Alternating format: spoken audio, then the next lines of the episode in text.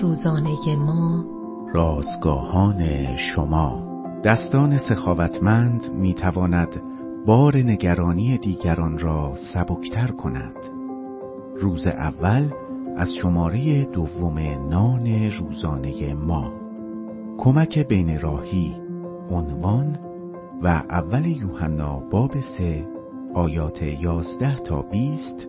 متن امروز ما از کلام خداست.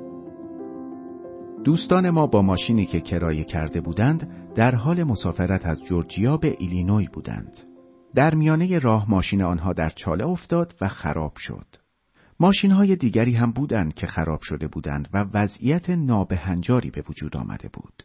در حالی که دوستان ما مشغول تعمیر ماشین بودند افسر پلیس به آنها پیشنهاد کرد تا برای استراحت به رستوران مکدونالد که در آن نزدیکی بود بروند. مدتی در آنجا منتظر ماندند تا اینکه ماشین درست شود. از طرفی به علت اینکه کار آنها خدمت به دیگران بود، پول چندانی هم برایشان باقی نمانده بود.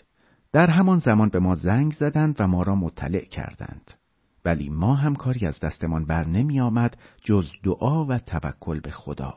همینطور که در رستوران نشسته بودند شخصی در حالی که چند همبرگر در دست داشت جلو آمد و به آنها گفت خداوند به من گفت که برای شما غذا بیاورم آنها بعدا متوجه شدند که او به خانواده های گرسنه غذا رسانی می کند. تا کنون چقدر خداوند در میانه راه به ما کمک کرده است چقدر ما احساس کرده ایم که باید به دیگران کمک کنیم آیا در چنین مواقعی تردید می کنیم؟ ما دستان خداوند در روی زمین هستیم تا هم بتوانیم کمک های خداوند را بپذیریم و هم آن را به دیگران برسانیم. آیا کسی را سراغ دارید که نیاز به کمک داشته باشد؟